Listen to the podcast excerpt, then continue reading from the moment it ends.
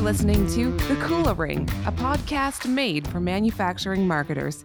Here are Carman Pirie and Jeff White. Welcome to The Kula Ring, a podcast for manufacturing marketers brought to you by Kula Partners, an agency made for manufacturers. Joining us today on the episode is James Stanaway. James is the Director of Marketing at Epilog Laser. Welcome to The Kula Ring, James. Well, thanks for having me. Appreciate being here.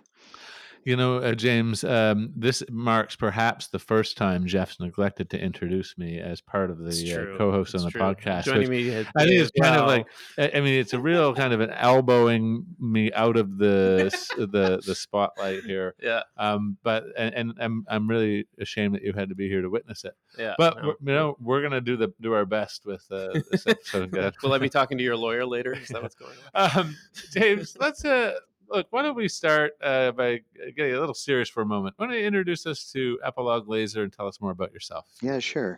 So, uh, Epilog Laser is a manufacturer of CO2 and fiber laser engraving and cutting systems.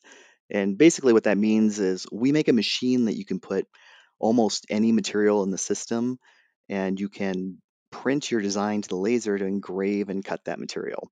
So, it's everything from electronics engraving, barcoding, awards, uh, signage, guitar engraving, greeting cards, pet tags, almost anything. It's really up to your imagination. And uh, it's really what makes marketing this company so fun because we work with so many different industries that one day I'll be uh, putting together marketing pieces targeted to breweries, the next day the music industry, the next day, you know, industrial market. So truly never gets boring. And despite the, you know, I mean, th- these are not inexpensive machines. You know, they uh, they start. Uh, I believe you've mentioned around around eight grand. That's correct. Um, so, I mean, despite that, they they've also had some penetration with home hobbyists and things like that who end up building businesses around it. That's right. Yeah, we're definitely seeing a lot of that, especially with the explosion of Etsy.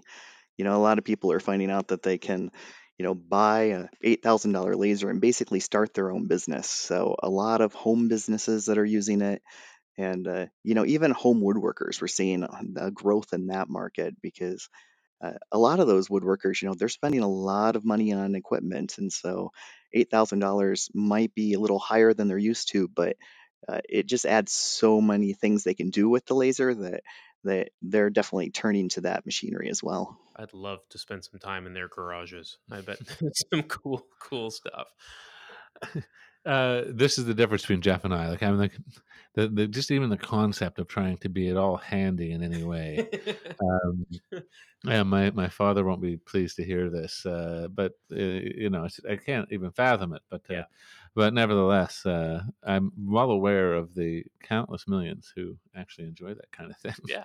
Um, uh, the uh, James, what really? Um, I mean, there's a lot of, of the marketing of Epilog that uh, that I've found impressive. I would say one thing that just stands out is you know, real runaway success in, in the use of video. Your YouTube channel is now over four and a half million views, uh, well, well over. Um, and uh, you, you know, and that's something that I think a, a lot of manufacturers would um, uh, would envy, and um, and and a lot of manufacturing um, marketers would dearly hope to have those metrics uh, as they maybe stare down the barrel of starting a, a video strategy in some way, shape, or form. I'd love for you to take us through that a little bit and help us understand what you're doing there and give us a, a bigger picture of it all. Yeah, definitely. You know, I'm we're really coming from a great position in that we've got such a visual tool. So it's something that's you know it directly relates to video and uh, it just it communicates so well what the laser can do when people can see what it's doing. So video was something we turned to very early on. Uh, when you can see that i can you know put my iphone in the laser and i can engrave right on there and uh, take you know i've got a video out there where we created well i guess it was the year that the iphone first came out and you know we did a martini glass around the apple and uh, it had you know hundreds of thousands of views so it just directly related to that um, you know and now what we're really looking at a lot is co-creation with our customers for video because they have so many great stories that we can go out to them we can show them using their laser they can tell the story of how they got started and it just you know, it creates such a mindset of the maker movement, of the ability to create that it gets people really excited about the laser and works really well for us. I mean, I can always. Um, I think it's easy to see how the co-creation with customers help strengthen the relationship with said customers. Um, I'd be curious. Um, are you seeing the, the your your viewing uh, metrics also kind of hold up as you've transitioned to more and more customer video? Yeah, definitely do. They definitely do because so many of our customers, the prospects that are coming in, they're usually coming in with the idea of, you know, how is this going to make me money? And when you can actually show success stories of someone that went in with that same question and you're able to show that through, uh, you know, what they tell us in the video and what they show us in the video, and they show that they had success with the laser and why they're so excited about using it every day, that it communicates a really great sales message for us. And it's been very popular as well. And, you know, a big part of that too is you try to find people that have exciting stories that do well on camera and you know that are excited about lasering and they when you find those people they they're just they put together such great content for you that it just communicates your message so well you're leveraging them not just for video content, but uh, also uh, you guys do an insane amount of trade shows, if I recall, uh, 150 trade shows a year. And you know, if you're going to a, a wine or beverage related show, you're able to work with an existing customer to bring samples of the work that they're making with your machines. Is that correct? that's right i'm actually tomorrow i'll be heading out to uh, go to the wine and spirits guild uh, one of our customers is uh, uh, the vice president of that association, he's going to be giving a talk specifically about how he uses a laser within his business and said, Hey, would you mind bringing a laser in and uh, showing it off to people? Um, said, Sure, you know, that sounds great. Great opportunity for us. So, you know, we kind of go in that direction, but then also at the trade shows themselves, you know, we'll often purchase samples from our customers because they can really put together samples that could take us, you know, hundreds of hours to create, whereas they've done it in 15 minutes because they specialize in that and they are creating these amazing things. So we give them some marketing as well because we'll actually put a sign next to it saying who created it and where people can purchase that same uh, product. I want to just kind of rewind a little bit and try to understand where this all started and how you uh, bent to the task of creating what you've created. I mean, it. Um, so, I guess you know, before you started turning your attention to um, um, building out an in-house uh, video production team, etc. Um, I guess where was your um, uh, marketing presence at? Your website traffic, uh, lead generation, etc. and then um, how has it evolved? Yeah, so I actually started at Epilog in 2001. Uh, it was a very small company at the time. Um, we probably had about 30 employees, I think, at that point. And the marketing team was two people. So there was a trade show coordinator that handled uh, managing all those trade shows we go to. At the time, it was probably more like 30 trade shows at the time. And then my job was really to come in and just do everything else. So it was an exciting opportunity for me because I could, you know, touch everything from the graphic design to the website design to, you know, uh, samples on the machine, just everything that we needed to do. It was really my job to do. So um, we kind of grew from there by looking first at what are the most important areas that we think we can see a lot of growth. And the biggest place there was definitely content. So uh, we added on a marketing communication specialist uh, that could write those stories for us and put together some really great content for the web, and a graphic designer to create those samples that could tell those stories. And then also a web designer after And when was that approximately? I'm just trying to get an understanding on the timeline. Yeah, so uh, I joined the company in 2001. Um, we added the marketing communications person probably in about 2003. And then pr- basically every year after that, we've added on at least one person into the department. And now we're up to about uh, 13. Yeah, so uh, you know, so much of it is about the storytelling. I think that uh, finding those people that are going to be able to tell good stories is so important for a marketing department. And uh, you know, when you're building a marketing department in a small business, the biggest thing is definitely finding people that are willing to jump in and help out wherever they can. So a lot of those first people we added on uh, were probably more so jacks of all trades because I needed someone that could write and design as well uh, when we added the first position. When you add a web designer, you need someone that can also maybe take the photos of the samples and get them ready. So it's finding people that are going to be a cohesive unit and be able to jump in and help each other. And you know, I'm most of the people that we added on those early days, they're still with us. So I mean, it really says a lot for how the uh, the department works together. I think. And you said that the company in 2001 was just 30 people with a couple of marketing people. How big is is Epilog now? So we have about 150 employees, and uh, we have three facilities now. So uh, we manufacture the machines in Golden, Colorado, and then we have offices also in uh, the Netherlands and in Canada as well. And then we sell through distributors. So we've got about 70 distributors located worldwide that sell the machines themselves. I mean, that's you know it's phenomenal growth, and of course we we should attribute all of it, or at least a good portion of it, to the great content and storytelling and marketing that you've been doing in order to help grow the company. Um, You know, that's what I tell the company every day, and justify the existence. Yeah, yeah. Um, when when did you begin to make the move into video, and and was it kind of once you saw YouTube as a platform that you could begin to leverage, or or were you doing it even before then? uh, yeah, it was probably about in 2005 that we started to really take video seriously.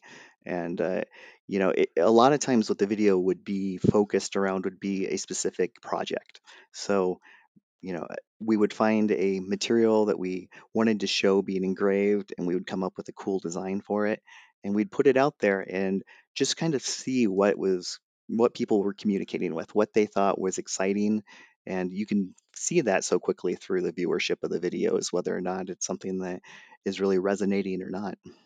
So the Oh, please. please. I was just going to say, so the initial videos are more sort of case studies on, on what could be done with the machine, but uh, obviously the, the types of uh, content and videos that you're producing now, I mean, you're doing how to's and training and sh- more showcase videos, product demos, all of that sort of thing.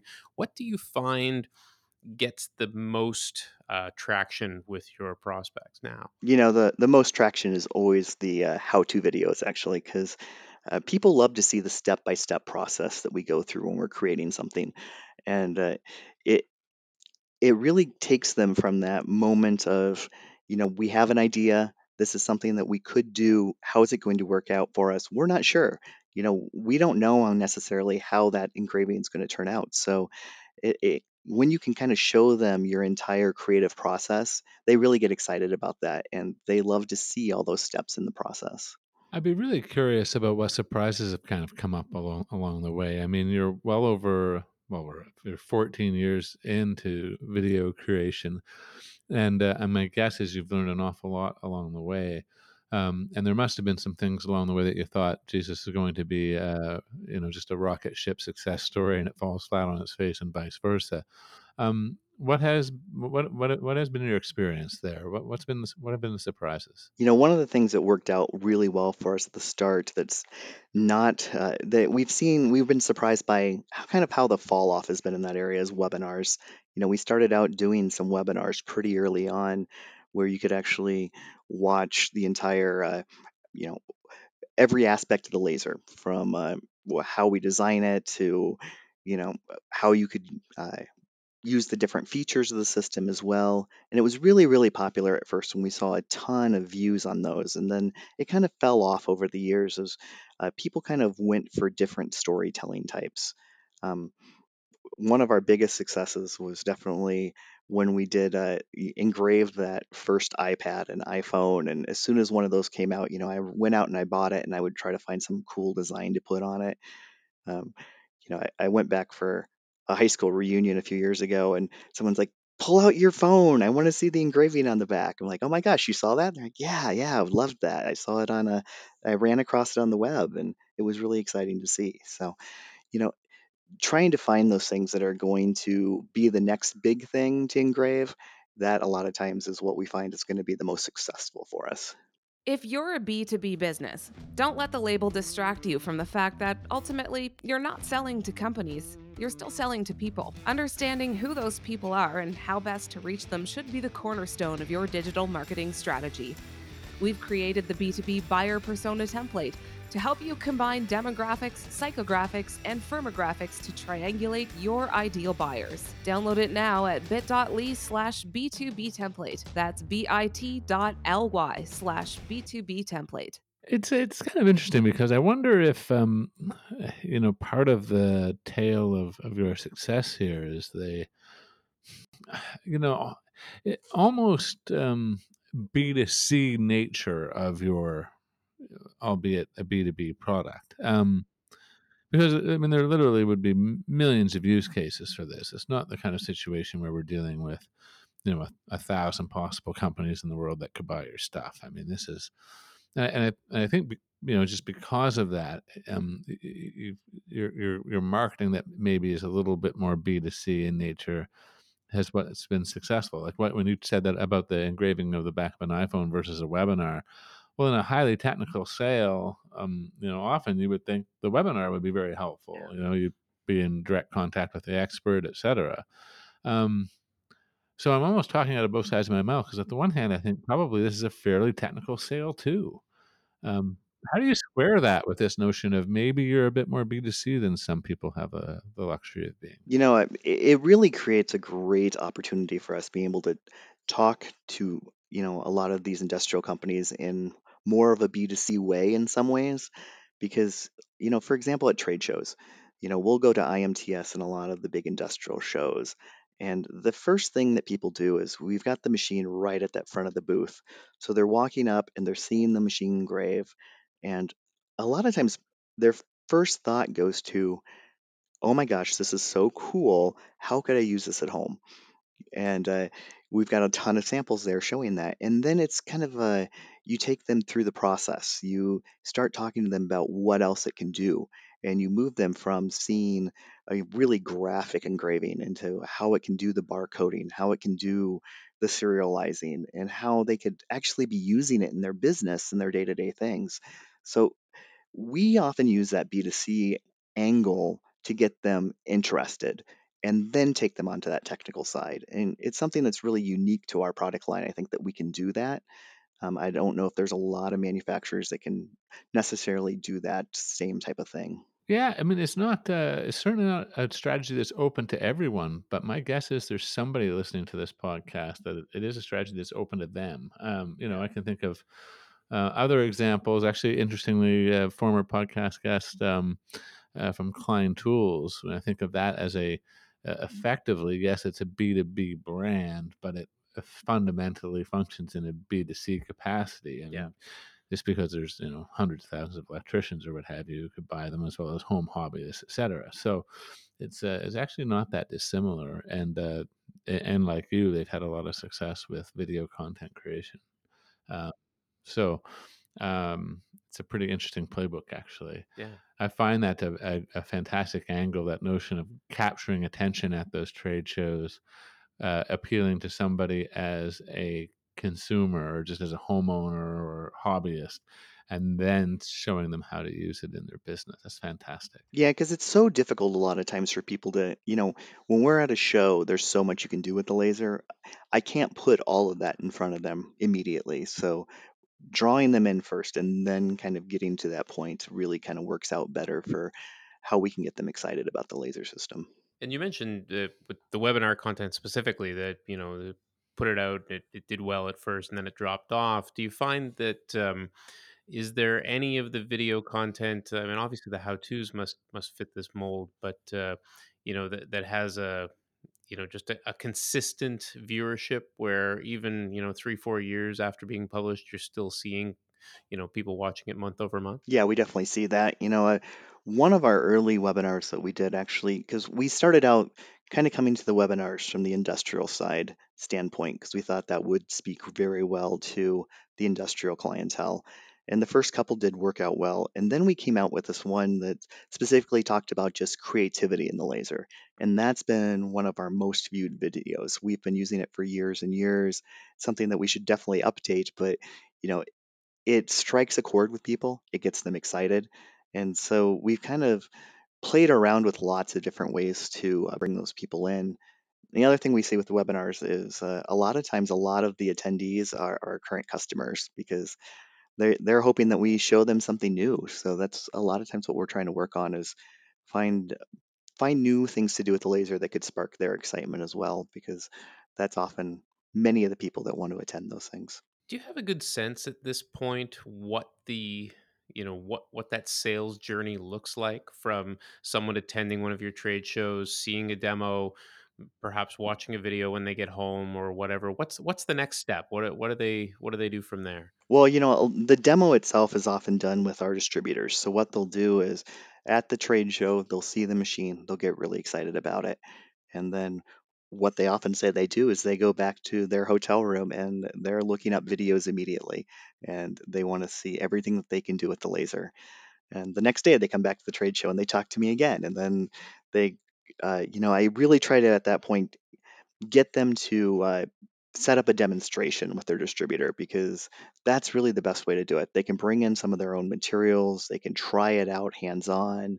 If they have designs that they like to work with, they could actually bring that design in and you know try running it on the laser because it really shows how easy it is to use the system. Um, at that point, a lot of times after that demonstration, that's when they're really sold. Um, they've seen the, who they're going to be working with on the sale, and they've been able to communicate through that. And so it can go very quickly at that point. I'd be curious, backing up just a bit. Um, just kind of uh, on the quantity of video content creation on an annual basis. Uh, you know, you have a, a not an insignificant size team at 15, but I mean they can't uh, boil the ocean either. Um, uh, how uh, how much are you cranking out on an annual?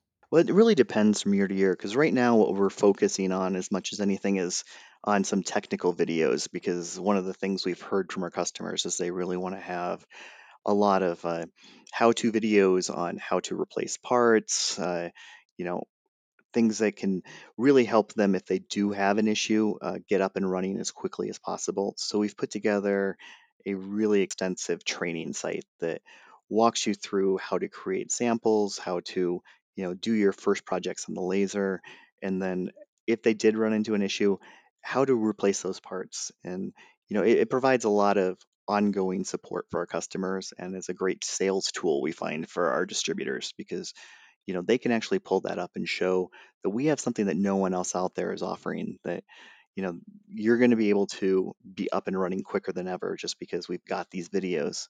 Um, once we get through this first step of the training site you know we try to do two to three videos a month is really what our goal is. Um, and it kind of depends on you know what the uh, what content we're working on because a lot of times uh, we'll have a specific page in the website that we'll be targeting. So we're going to work on a video that talks specifically to that market and you know kind of move through our uh, content list that way. I think for a lot of marketers, um, uh, they try to, you know, they feel like they have to come to some sort of a balance around uh, uh, qu- content quality or production quality and you know getting it done. Um, uh, and you know you can't make every uh, corporate video pulp fiction.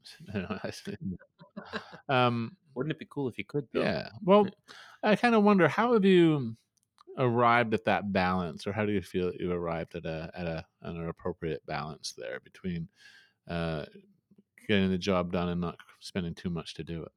Well, you know, I mean, it really comes down to where we're going to be placing that video. Um, if it's something that, if it's one of these uh, case studies of a customer success story, and it's something that they're going to be using on their website as well because they're excited about the co-marketing that we're able to do, then we're definitely going to try to go to a higher standard. We're going to spend a lot more time on making sure that that's as polished as possible. If it's something that's going to go on Instagram, and it's going to be, you know, a 15 second video. Let's just crank that out. Let's get that done quickly and get as many done as possible. So, you know, it is definitely a balance and uh, you have to be careful, I think, when you hire video people that they understand that because if you get someone that is too focused on making sure everything is perfect, you're just not going to get that content cranked out in the way you need to. So what you're saying is if you hire someone who comes in wearing a beret, you should be concerned. You know, that that's the first thing I look for actually, guys, if they're wearing a beret.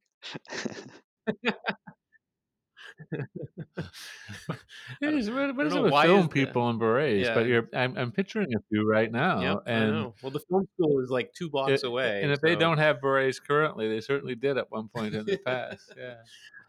I, I, I- I guess it is a.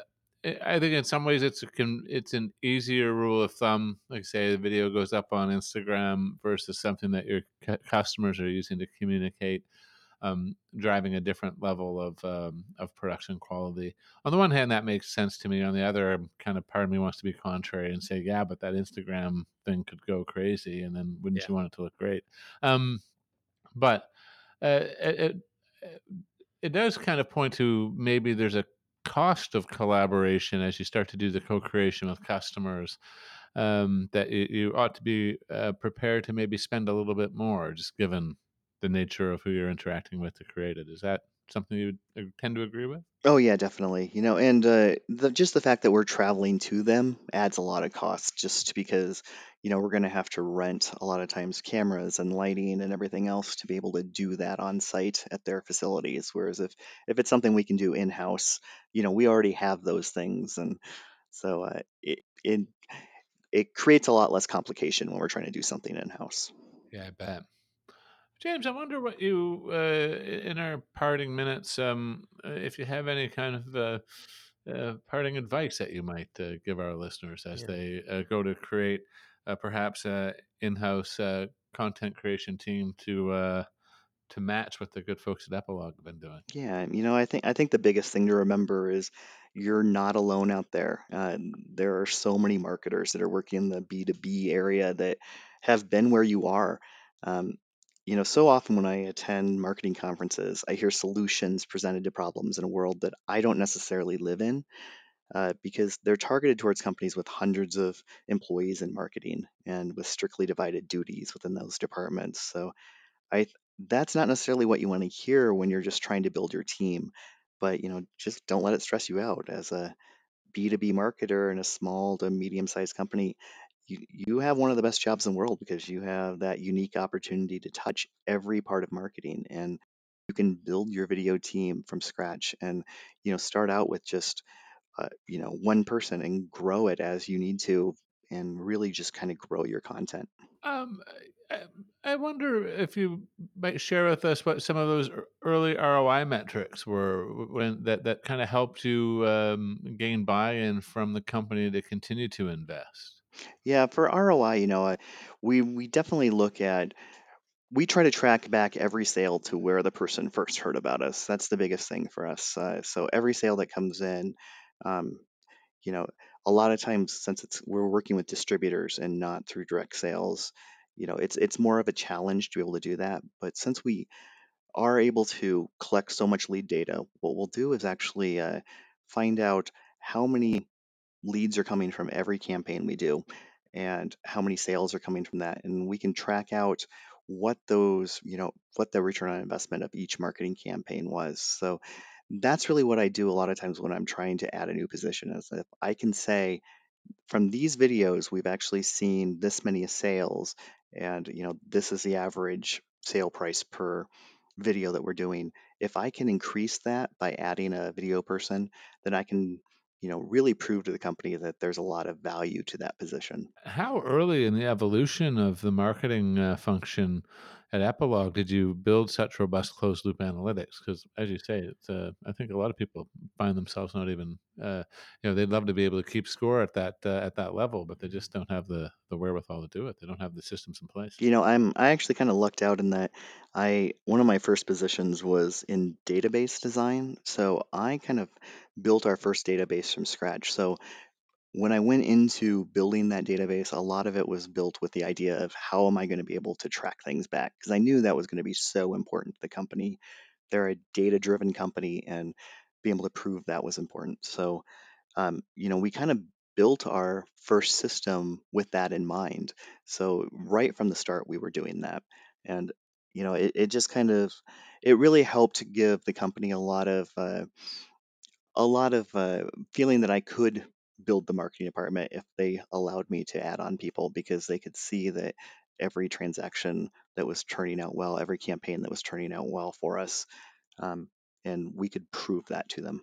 That, that that I mean, what a fantastic foundation to start from, and I, I wonder how many how many marketers do that first like that Hmm. before beginning to build out their uh, their team and, and and use it to prove the ROI, or do they do the do the uh, the interesting work or the cool work, as it were, and create the content, and then try and build a system to track the effectiveness of it?